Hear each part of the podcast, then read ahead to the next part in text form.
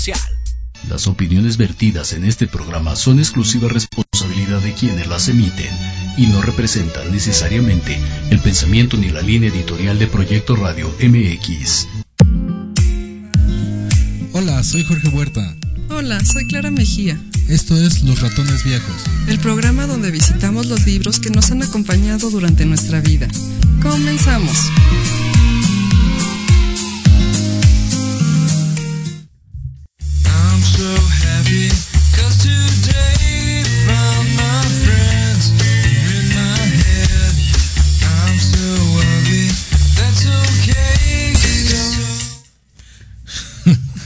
Hola, ¿qué tal? Buenas noches, soy Jorge Huerta, estos Los Ratones Viejos y conmigo como siempre Clara Mejía. ¿Cómo estás, Clara? Hola, muy bien, ¿y tú? Bien, gracias. Eh, hoy vamos a hablar de un libro que a mí me gusta mucho que se llama La senda del perdedor de Bukowski. Eh, ¿Tuviste oportunidad de leer el libro? Sí. Ok. Entonces, eh, antecedentes. Bukowski es un escritor nacido en Alemania, pero se mudó muy chico a Estados Unidos eh, con su familia. Se considera estadounidense más que. Se considera estadounidense, aunque eh, pues en este libro refiere que los niños no lo consideran. Ajá, no, pobre. ¿no? Y él eh, pues desde muy chico tuvo el deseo de escribir. Ahí estudió periodismo un tiempo y, y, incluso tuvo algunas participaciones en algunos periódicos, eh, pero sin embargo en algún momento se decepcionó, parece que no le iba eh, tan bien, ¿no?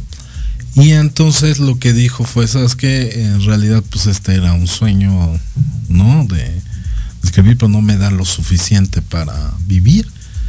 E, e, incluso eh, pues llega un momento en que deja de escribir y se dedica a trabajar en el servicio postal, ¿no? Eh, trabajo un buen tiempo en el servicio postal. De hecho, encontré que hubo un momento en que eh, como que dejó botado el trabajo. Y eh, escribió una carta pidiendo perdón. no, pero pues como si era muy talentoso, eh, pues tú la ves y es, es evidente que está siendo sarcástico y que está siendo irónico, así en el sentido de, es que ojalá pudieran tomar en cuenta esta carta para devolverme mi trabajo que tanto me gusta, ¿no? Y eh, siguió ahí hasta que llega un momento en que eh, un agente literario le dice, ¿sabes qué? Te voy a dar una lana, no mucho, pero para que te dediques exclusivamente a escribir y dejes de estar haciendo eh, cualquier otro trabajo, ¿no? Entonces él decide, pues finalmente sí renunciar al, al servicio postal Incluso llega un momento en que dice, este, eh, pues tengo que escoger entre seguir trabajando en este lugar que me va a acabar volviendo loco o, eh, o me dedico a escribir mejor y me muero de hambre, mejor me dedico a escribir. Y entonces se dedica a escribir, escribe varios libros, Factotum, Cena del Perdedor, Mujeres, Hollywood, este, Pulp, ¿no? Etcétera escribe mucha poesía, aunque hay gente que pensaba que no era eh, muy buen poeta. Days, days, days. Sí, o, into this, ¿no? Ajá, Born like this, into this. Ajá, ajá. Que, la encuentras, eh, ese poema lo encuentras en YouTube eh, declamado por él. Ok. Entonces está muy padre. Ok. Y este y pues se dedica a escribir, eh, también escribe en algunas revistas durante un tiempo, escribe eh, eh, una, una, una aportación, me parece que semanal, que se llamaba como Memorias de, viejo rabo verde o algo así, o, de un viejo sucio, ¿no? Y este, se me fue el nombre ahorita. Y él se es considerado un poeta maldito y tenía básicamente su estilo era el realismo sucio, ¿no? Así como hemos platicado en otras ocasiones García Márquez, ¿no? Eh, sobre el realismo mágico, ¿no? Isabel Allende, que también escribe realismo mágico, que, que pues, eh, de, la mayoría de la gente lo conoce, que es mezclar la vida cotidiana con cosas sobrenaturales sin que resulte sorprendente para los personajes del libro.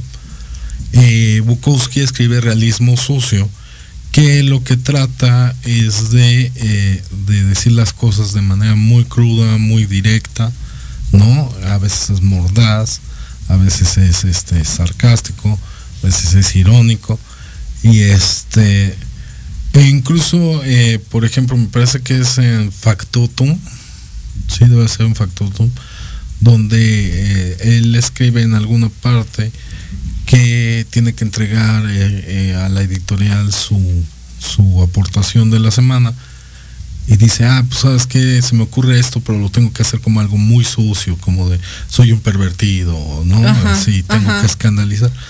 Entonces mucha gente decía, ¿sabes qué? Que este, en realidad no es tan buen escritor, solo pretende escandalizar.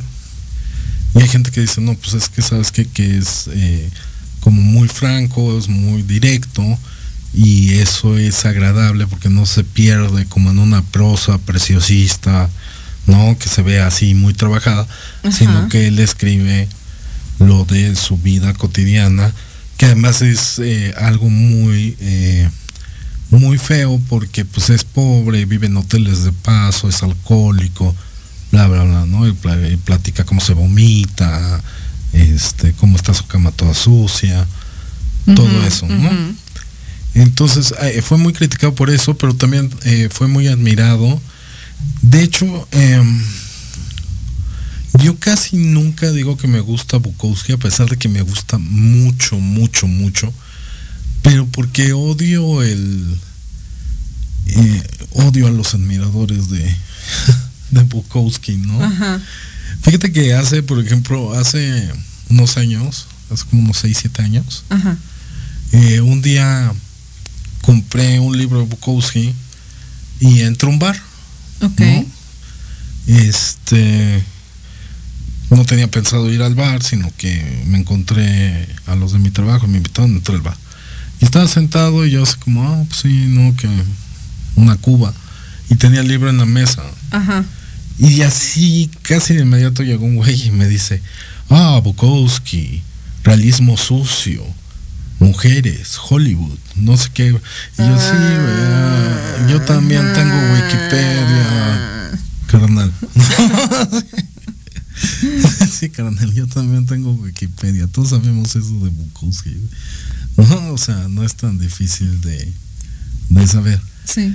Y te digo, o sea, y yo siento, por ejemplo, hay eh, em, antes eh, había un periódico eh, como amarillista creo que ya ni existe aquí en la ciudad, que yo leía mucho cuando era pasante, porque era muy barato, entonces normalmente me compraba ese de camino a juzgados y me compraba otro por el estilo de regreso de juzgados. ¿No? Y nunca me interesaban las noticias, o sea, lo que me interesaba era como como eh, pues había algunas editoriales, había chistes, cosas así. ¿No? Y había eh, también una una parte que, que, que este había una sección que salía me parece que los jueves donde la primera vez que lo leí dije bueno pues es que este chavo quiere hacer Bukowski y ya de ahí empecé a encontrar mucha gente que quería hacer Bukowski y eso también me hizo que, que dije no es que no se trata nada más de decir que el baño estaba vomitado no Ajá. y entonces este por eso eh, escogí este libro, porque este libro, dentro de todo lo que tiene, tiene como un pasaje que a mí me parece así. Tiene dos momentos que a mí me parecen eh, muy, muy, muy bonitos en, la crudeza del relato. Y este me gustaron, siempre me gustó mucho uno de ellos, incluso me conmueve prácticamente hasta las lágrimas, ¿no? Este, y bueno, respecto al libro, pues el libro es la narración que hace Bukowski de su infancia, ¿no? Su adolescencia y parte de su de su vida adulta y nos va narrando cómo eran sus relaciones familiares, cómo eran las relaciones en la... Interpersonales con los compañeritos de la escuela. Con los compañeritos de la escuela que sí le decían alemán. Ajá, ajá, ellos sí. Y este y como pues las mujeres que fue conociendo en esa etapa, con los que lo golpeaban. Es conmovedor el libro, este a mí me parece que está muy bien escrito. Eh, ¿A ti qué te pareció? Entra, yo creo que en la familia de, igual que de Profundis, como en la visión de los vencidos. Sí. En donde es el cuate apaleado que le fue como en feria y dices, no, pues con razón, ¿eh? Con razón tanta... Tanta amargura. Amargura, crudeza. Mm. Sí me gustó había partes que tenía que dejar descansar, como la del gatito que dejé. Esa a mí también me causa mucho tema. De hecho, normalmente me la salto. Ajá. Sí, o sea, lo que narra él es, por ejemplo, eh, eh, a partir de su primer recuerdo, que son más o menos a los tres años, narra para empezar la relación con sus papás, o sea, que es muy rara porque el papá eh, muy violento. Sí, tanto el papá como la mamá vienen de familias pues muy amoladas. Ellos mismos están muy amolados, pero tienen como estas ínfulas de grandeza. El papá tiene estas ínfulas de grandeza y la mamá pues es una mujer abnegada y maltratada, ¿no? Sí. Entonces la mamá, por ejemplo, trata de que tengan relación con sus demás familiares cercanos y el papá siempre está diciendo, ese es un inútil, ese es un alcohólico, ese al parecer violó a una muchacha, etcétera, etcétera. Y Charles eh, pues, siempre está así como de que pues este señor es muy agresivo. Hasta que llega un momento en que eh, transiciona ya a ser más agresivo. Y le empieza, para empezar le prohíbe eh, hablar con otros niños, ¿no? Ajá. Y este, y pues, Charles lo que quería era pues jugar béisbol y fútbol americano bien. Y pues no podía practicar y ese era como su problema en el momento. Ajá, quería estar integrado con los otros niños, pero entre que lo veían como, ay, el alemán, veía los abusos de, los chamacos esos, ay, no. Sí, es muy fuerte. Oh. Pero aparte, ¿sabes qué se me hace muy fuerte? Eh, que eh, es como como esta idea de Trump de vamos a hacer América grande otra vez. Sí. Que dicen, eh, ay, es que una la nostalgia por los años 50 y vamos a la cafetería en patines. Ajá. ¿No? Mientras este los deportistas de la escuela llegan en el coche y así. Ajá. Y este o sea, yo siempre supuse de que, bueno, pues esa es como una parte propagandística de, de Estados Unidos, ¿no? O sea, todo lo que vemos como de la mamá, el papá y que cuando salen los niños rumbo a la escuela ya hay un mega desayuno. Es que, híjole, hasta me atrevo a decir que me acordé de los Simpson. La manera en la que el papá violenta a Henry Henry o Henry, no sé qué. Sí. Ajá, o sea, igual. sí, es su, es su, alter ego, ¿no? Siempre se pone Henry o Hank. Ajá, entonces, este, la manera con la que felizmente, o sea, con toda soltura lo violenta, como lo trata, la manera en la que se dirige a él y tú cállate y vente, muchas veces de verdad que estaba viendo a Homero Simpson maltratando a Bart. Sí, pero al, al principio, tengo que a mí, por ejemplo, esa parte me conmueve mucho porque al principio el papá eh, nada más le dice como de los niños se tienen que ver pero no oír, ¿no? Y, y hasta ahí se ahí parece que es un papá que nada más está como educando a su hijo, ¿no? Ajá. Para que no interrumpa o para que no sea impertinente. Pero ya a partir de que le, lo empieza a golpear, ¿no? Eh, este, tengo, hay una parte que a mí me destroza eh, totalmente, que es cuando lo, o sea, normalmente le pega con el, con la banana, con el cinturón con donde se afila la navaja a afeitar. Ajá. Y este, y le pega y, y pues ya lo manda a su, a su cuarto. Pero un día lo mete al baño y le dice, bájate los pantalones, te va a Sí. pegar. Y este, y lo empieza a golpear. Y entonces eh, yo creo que todos, eh, por lo menos los que crecimos en los ochentas, quizá en los noventas, eh, vivimos esa, de alguna forma, no tanta violencia, o sea, no violencia, porque en realidad nuestros papás sí vivieron más violencia. ¿no? Sí.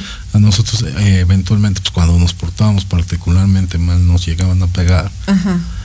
Pero, y ahí es donde yo creo que eh, no, que Bukowski no está sobrevalorado, sino que en realidad era muy bueno, porque dice, me metió y eh, me empezó a golpear y yo eh, traté de resistirme para no llorar ni gritar, ¿no? A pesar del dolor, que yo creo que eso es algo con lo que te puedes identificar si alguna vez te pegaron. Yo recuerdo que alguna vez que a mí me llegó a pegar mi mamá o mi papá, que este mi mamá dice que eso nunca pasó, ¿no? Sí. Que estoy loco, pero Sí. nunca pasó. Sí. Nunca te maltraté. Sí. No, ojalá te hubiera pegado. Ajá, ajá, ajá. Pero este cuando te llegan a pegar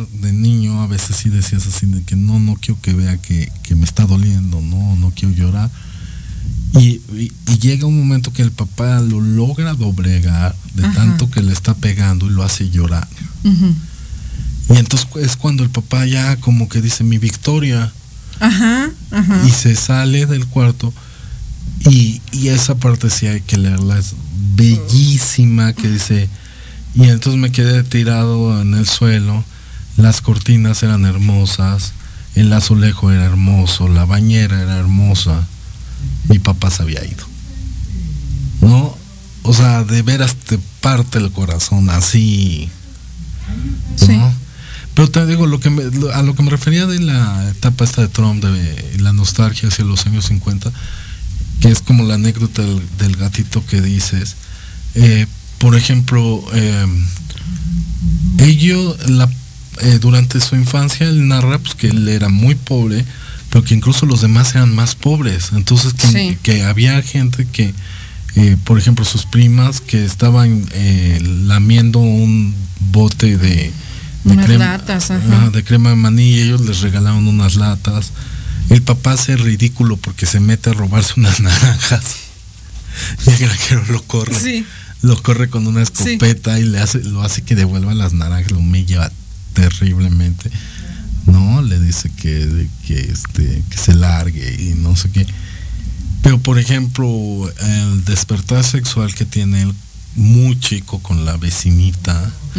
¿no? Pero aparte la vecinita también participa, ¿no? Porque este eh, sí siento eh, y eso sí, sí, sí me parece muy interesante. Yo nunca he visto eso en otro libro, ¿no? No. De, de, de ese eh, ese deseo sexual de, como niño, pero que la niña también participe. Todo. Quizá hay una parte en Knocker Steve de um, se me fue el nombre del autor, es el mismo del Diablo a todas horas. Ay, Dios mío, se me fue horrible el nombre del autor. Pero en Knocker Steve hay una, solo una parte de eso. Este, pero no están tan chicos, y, eh, pero ocurre entre hermanos. Esa parte me recordó a Violeta. Un poquito. Del Diablo Guardián. Donde Violeta no está tan chica cuando está con el jardinerito y no sé qué, pero se me hizo como... Eh, que no eres niña ni eres güera, eres pendeja. Sí, sí, Sí, sí, Este, sí. bueno. sí, sí, Sí. pero aquí, eh, por ejemplo, él lo que platica de, de que este, de que él fue con la niña y la vio como angelical y que este, y que estaba así como de wow, nunca había visto algo tan bonito. Ujú. Y la niña eh, le dice, no quieres ver mis bragas y se las enseña, ¿no? Y eso, ah, o sea, eh, y por ejemplo en la escuela traen un nivel de violencia durísimo. y también de sexualidad brutal. ¿No? Que, que este a mí me parece que el libro es biográfico en realidad, ¿no? O sea, entonces eh, contradice el sueño americano muy, muy fuerte, ¿no? O sea, eh, es así de, pues no, no todos son los suburbios, también hay esta gente que, que no tiene una oportunidad y que desde niño no tienen oportunidades, ¿no? Desde niños se golpea, incluso intenta golpear a los profesores Sí. ¿No? Este. Cosas que, por ejemplo, yo siento que aquí en México las vimos muchos años después, ¿no? Es que esa violencia normalizada a mí me dejó fría, porque ah, empiezas a ver cómo pues así, casual, voy, te maltrato, sí, casual, le rompí los dientes al otro niñito que no está haciendo nada más que tomar agua, sí, casual, voy, maltrato a un animal. Que lo podemos ver ahora en cualquier serie y así empezó el maldito asesino serial. Pero todos eran iguales. Y dices, oye, pero si todo el libro está plagado de lo mismo, ¿qué pasó? fíjate que a mí siempre se me ha hecho muy curioso eso y me generó esa idea Bukowski. O sea, eh, cuando de repente la gente habla como de feminismo y todo eso, yo decía, bueno, pues es que normalmente pues hay un sector que es más o menos educado, que no incurre tanto como en prácticas machistas y así, ¿no? Ya, igual no es porque sean buenas personas, ¿no? Sino es por el temor a la represalia. Claro. Pero no incurren en eso, ¿no? Claro, sí, sí, tal cual. No es que tengan el alma pura llena de amor, no. ya saben cuál es el castigo. no me quiero ir a la cárcel, ¿no? Ajá, es un... Sí.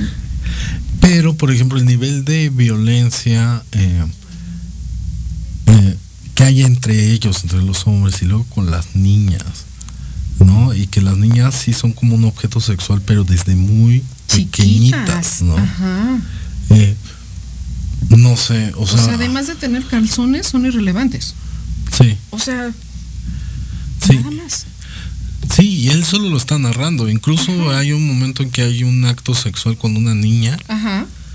Y él está de vigía para que no, cachen.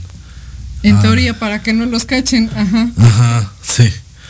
¿No? Que yo, por ejemplo, en, en otros libros no, no he detectado eso normalmente, o sea, sí entiendo que Julieta tenía 13 años, pero no es ese tipo de de, historia. No, no, Por ejemplo, ah, que yo recuerde que haya visto algo así, pues sería como en Los Olvidados, en la película de Los Olvidados, cuando el ciego evidentemente quiere abusar de Meche, ¿no?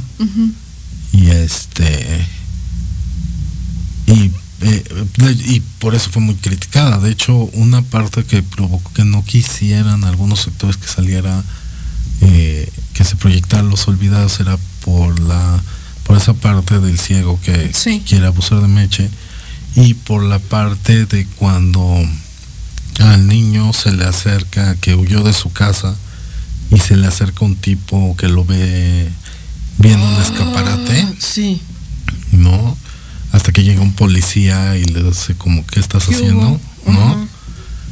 Este que también son muy eh, chocantes esas escenas, pero aquí eh, Bukowski lo narra con con mucha naturalidad, te digo, porque me parece que es biográfico. Sí, sí, sí, sí, no se ve forzado, o sea, le fluyó así, ah, claro, un recuerdo de cualquier día en la mañana. Ay, no, terrible, terrible. Terrible. Eh, tengo la parte del gato, yo la primera vez que lo leí dije, bueno, eh, quizás esta es una forma del de hecho que hagamos. Eh, se supone que están reunidos como varios escuencles y adultos y hay un gatito. Hermoso gatito, blanquito, peludito, con ojos de ternura casi, casi. Y tienen un perro. Entonces todos, incluso los adultos, quieren que el perro ataque Al gatito. al gatito, ¿no? Y lo mate. Y este, me acuerdo que cuando lo leí me choqueó mucho. Yo decía, bueno, pero quizá no tiene, como que no tenía eh, tanto sentido dentro del contexto. Y después dije, no, no, sí es cierto. O sea, o sea, no es que él nos esté queriendo como dar una muestra de la maldad de la gente, sino era su su- impotencia. no, y más además bien. era su día a día. Sí. O sea, él iba caminando y veía que pasaba eso. ¿no? Sí. Y eso es espantoso. O sea, y además cosas que, por ejemplo, yo no sabía.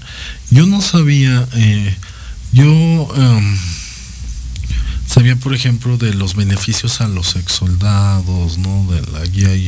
Bill of Rights y todo eso por otros libros, ¿no? Sí. No sabía que, por ejemplo, en las escuelas tenían instrucción militar y que les decían así de, los japoneses quieren violar a tu mamá, ¿no? Y así vamos a matarlos. Ajá. Se ponían súper locos. Ajá, ajá. Y este, y bueno, él continúa narrando cómo, por ejemplo, participó en esa instrucción militar. No sé, es, es un libro muy, muy fuerte. O sea, por ejemplo, yo he leído Factotum y, y este, también Hollywood, también Pulp. Este, y en los otros sí entiendo realismo sucio y todo eso, pero eh, se me hace hasta como más divertido. Ajá. ¿no? Y este libro sí lo sientes así como, como pesado, como que sí te golpea, ¿no? Ah, como, como, como, como la humedad, como el lodo que empieza a extenderse y se le trepa, se le trepa, se le trepa. Porque primero ve la violencia en el contexto familiar y dice, órale, oh, sí, este lo critica y estos, ah, sí, qué feo se llevan, ah, qué bárbaro.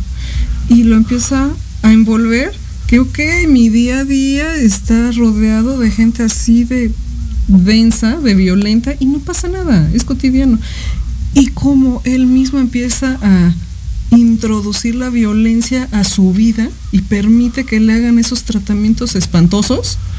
Eso Sí, también. Por supuesto, que con la aguja láser que me agujeren todos los granos porque ya quiero ser este una persona que no tenga eh, acné.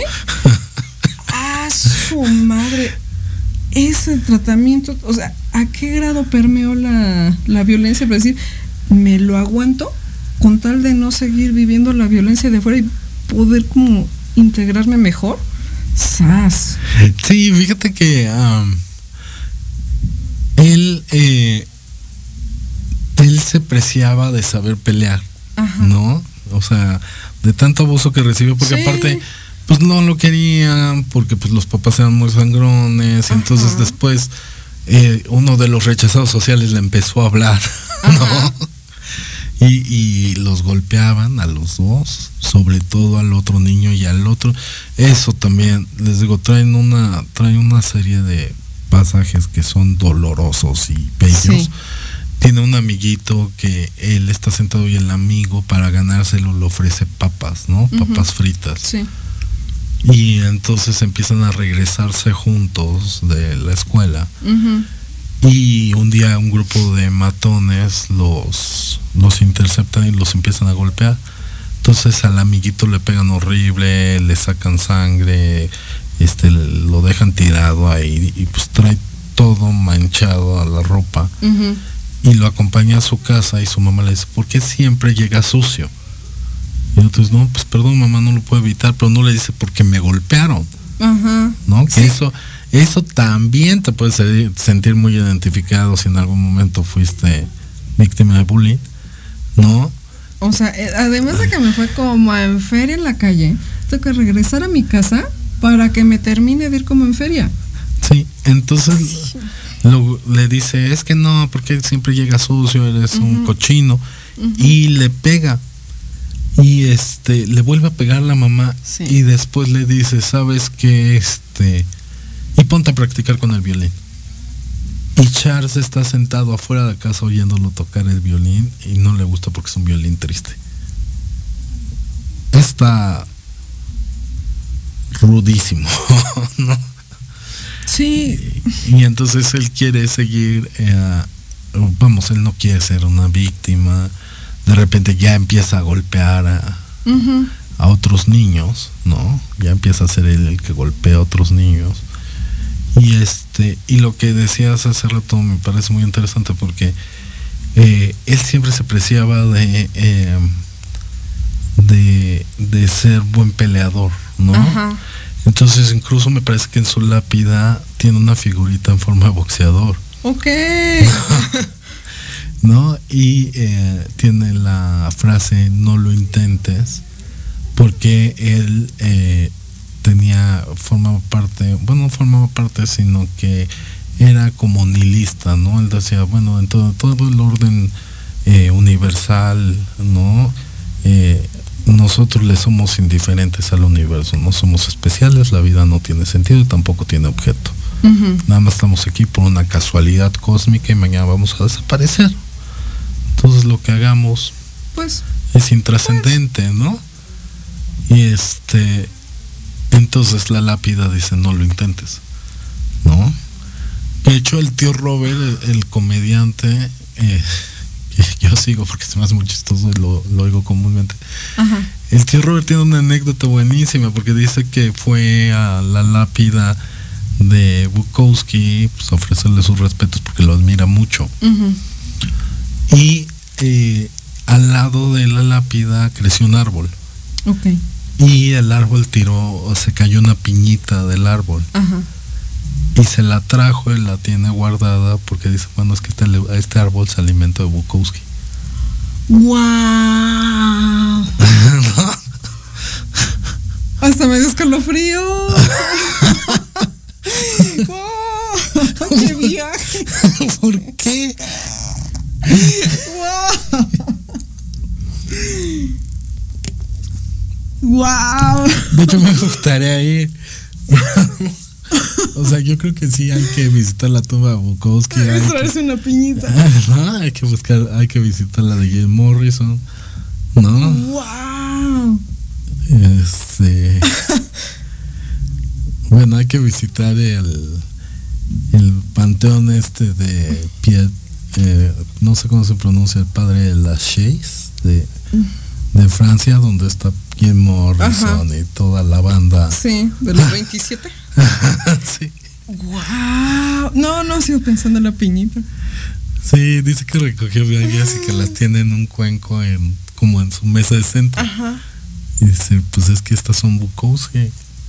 Sí. ¿Eh?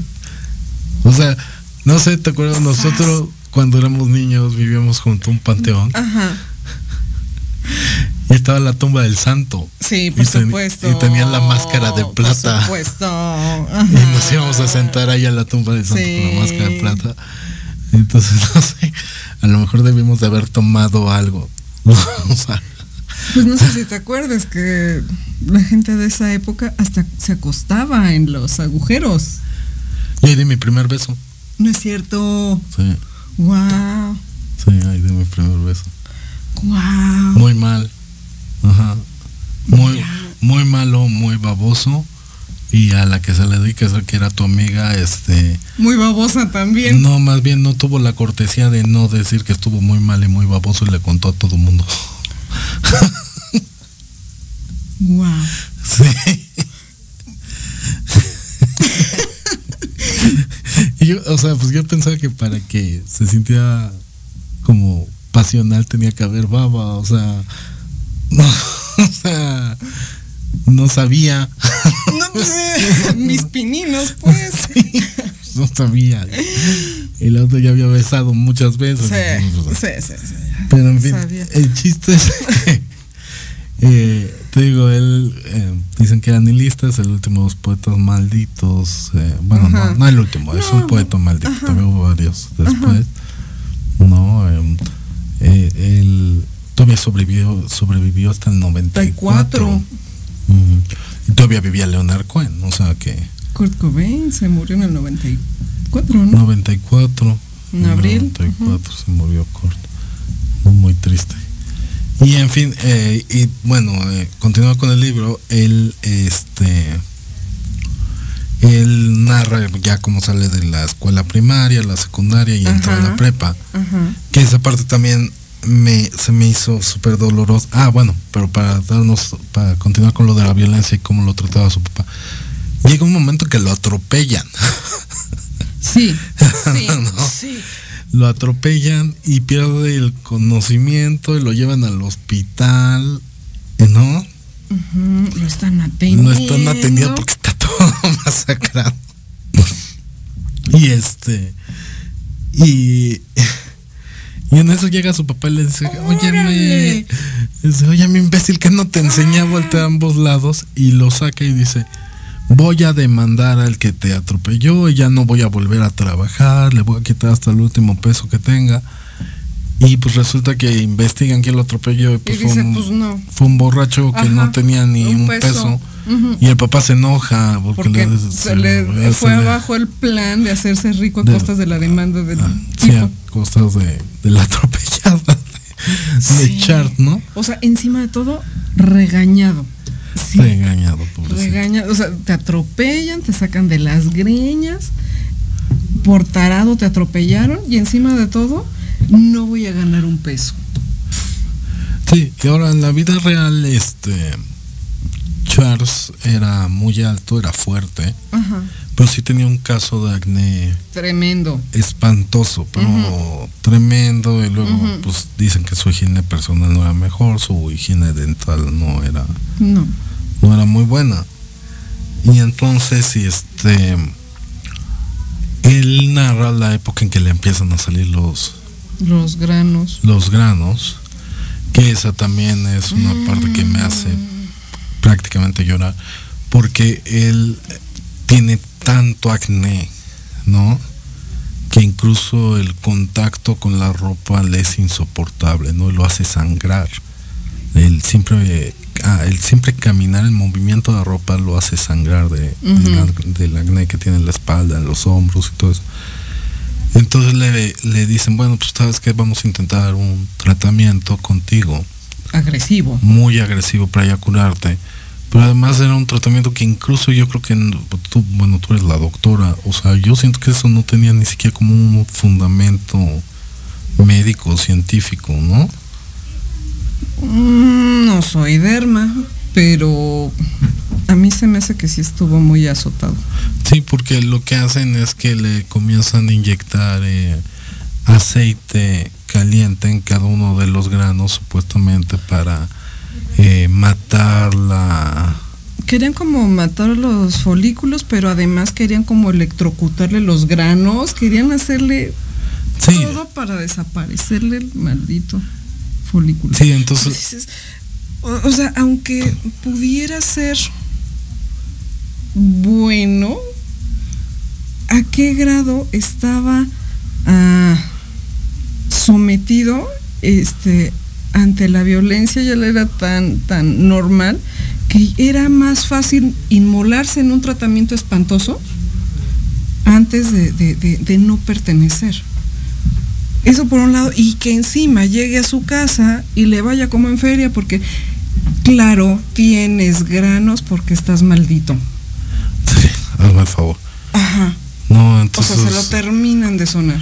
Es terrible porque, por ejemplo, cuando tiene acné, de repente le ponen como ropa de campaña en la, Ajá.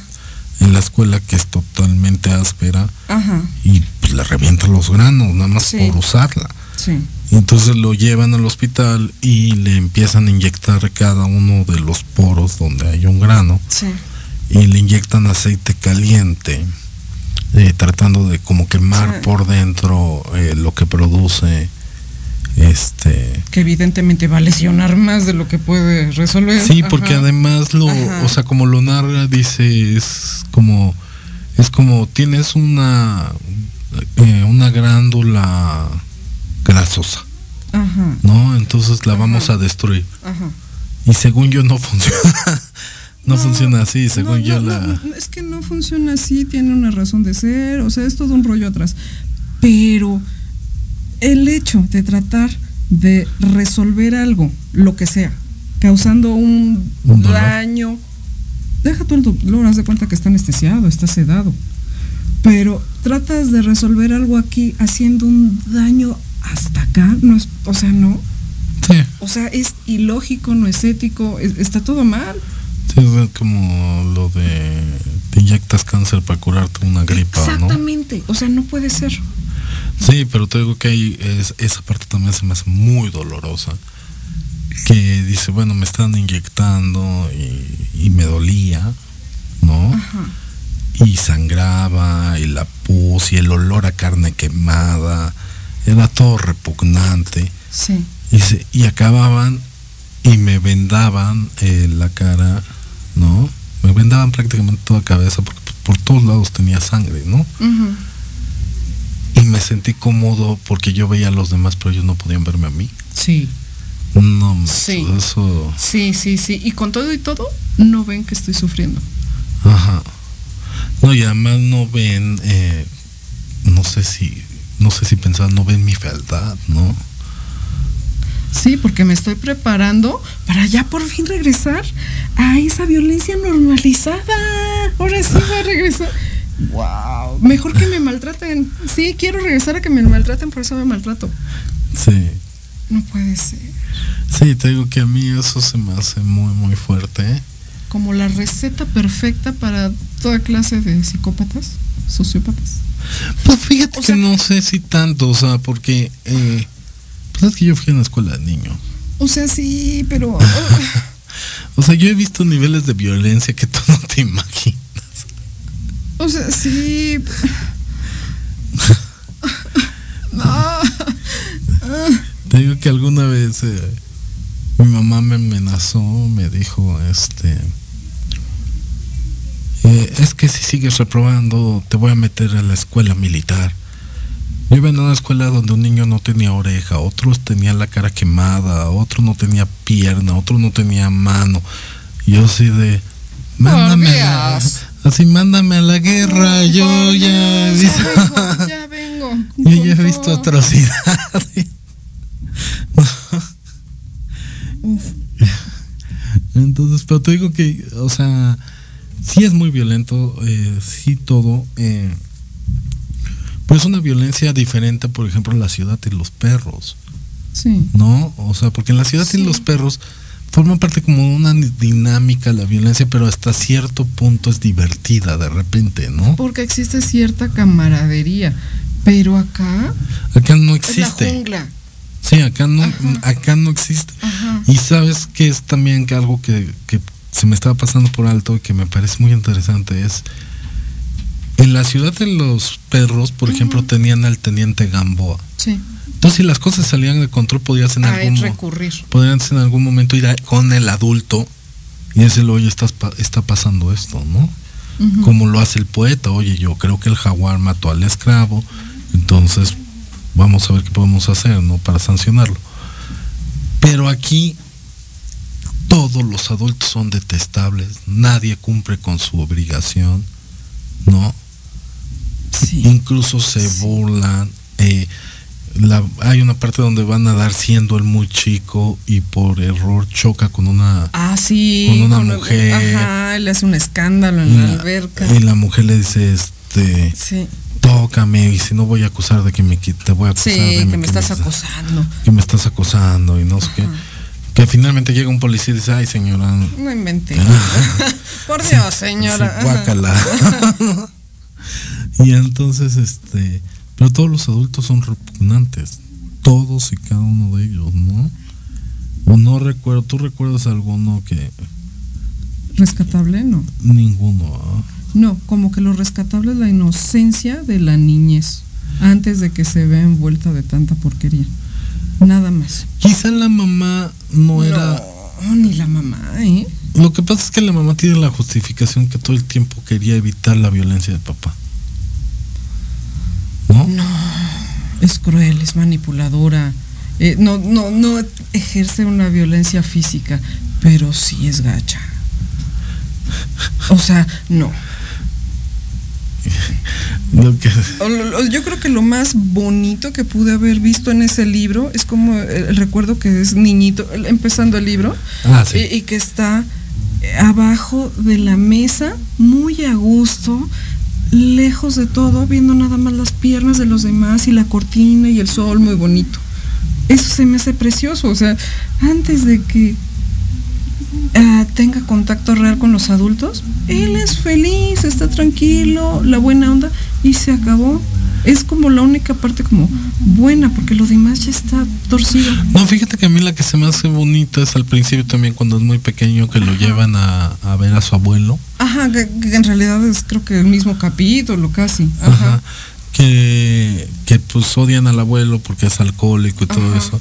Y él dice, pues yo llegué y él pues, tenía el pelo peinado para atrás y todo eso y me pareció hermoso. Ajá. Y él me dijo así de toma y me dio una, Una cruz. una cruz de, hierro que le dieron eh, por, por participar en la guerra mundial, en la primera guerra mundial, y le regala su reloj de oro, ¿no? Ajá, dice, para mí. Sí. Y es el último momento eh, que alguien fue amable con él, ¿no? Ay. Y con lo mal que hablaban del hombre. Ajá. Ajá. Sí, o sea, en realidad sí es, es, es, eh, es un libro tipo biográfico, también tiene como casi todos los libros que tocamos aquí, eh, tiene que ver con este paso de la infancia a la juventud a la madurez, pero, o sea, los que normalmente leemos no es tan traumático, este, quizá en la ciudad de los perros, ¿no? Sí, pero, Pero- es otra dinámica. Es otra dinámica, ¿no? O Además sea, está limitada la escuela, porque afuera, en el pueblito, en el no sé dónde, hay otra vida. Sí, tienen su noviecita. Sí, tienen una familia, buena o mala, como sea, pero tienen, Tienen o- algo otros más. escenarios. En cambio, ahí es parejo, todo mal. Sí, este es. ¿Sabes qué? ¿Como cuál? Como Gunter Grass. Como el tambor de hojalata, sí es cierto. Sí es cierto. Que, que vaya, los otros podían tener otros escenarios más favorables, pero Oscar estaba frito. Sí. Sí, bueno, pero Oscar también tenía mucho que ver su condición Sí. de que era como medio deforme, ¿no? Pero pues igual, se sopló la violencia de pe o sea, es injustificado. No En, cualquier contexto le tocó mal. no me refiero a eso. O sea, me refiero a que Oscar no se supo.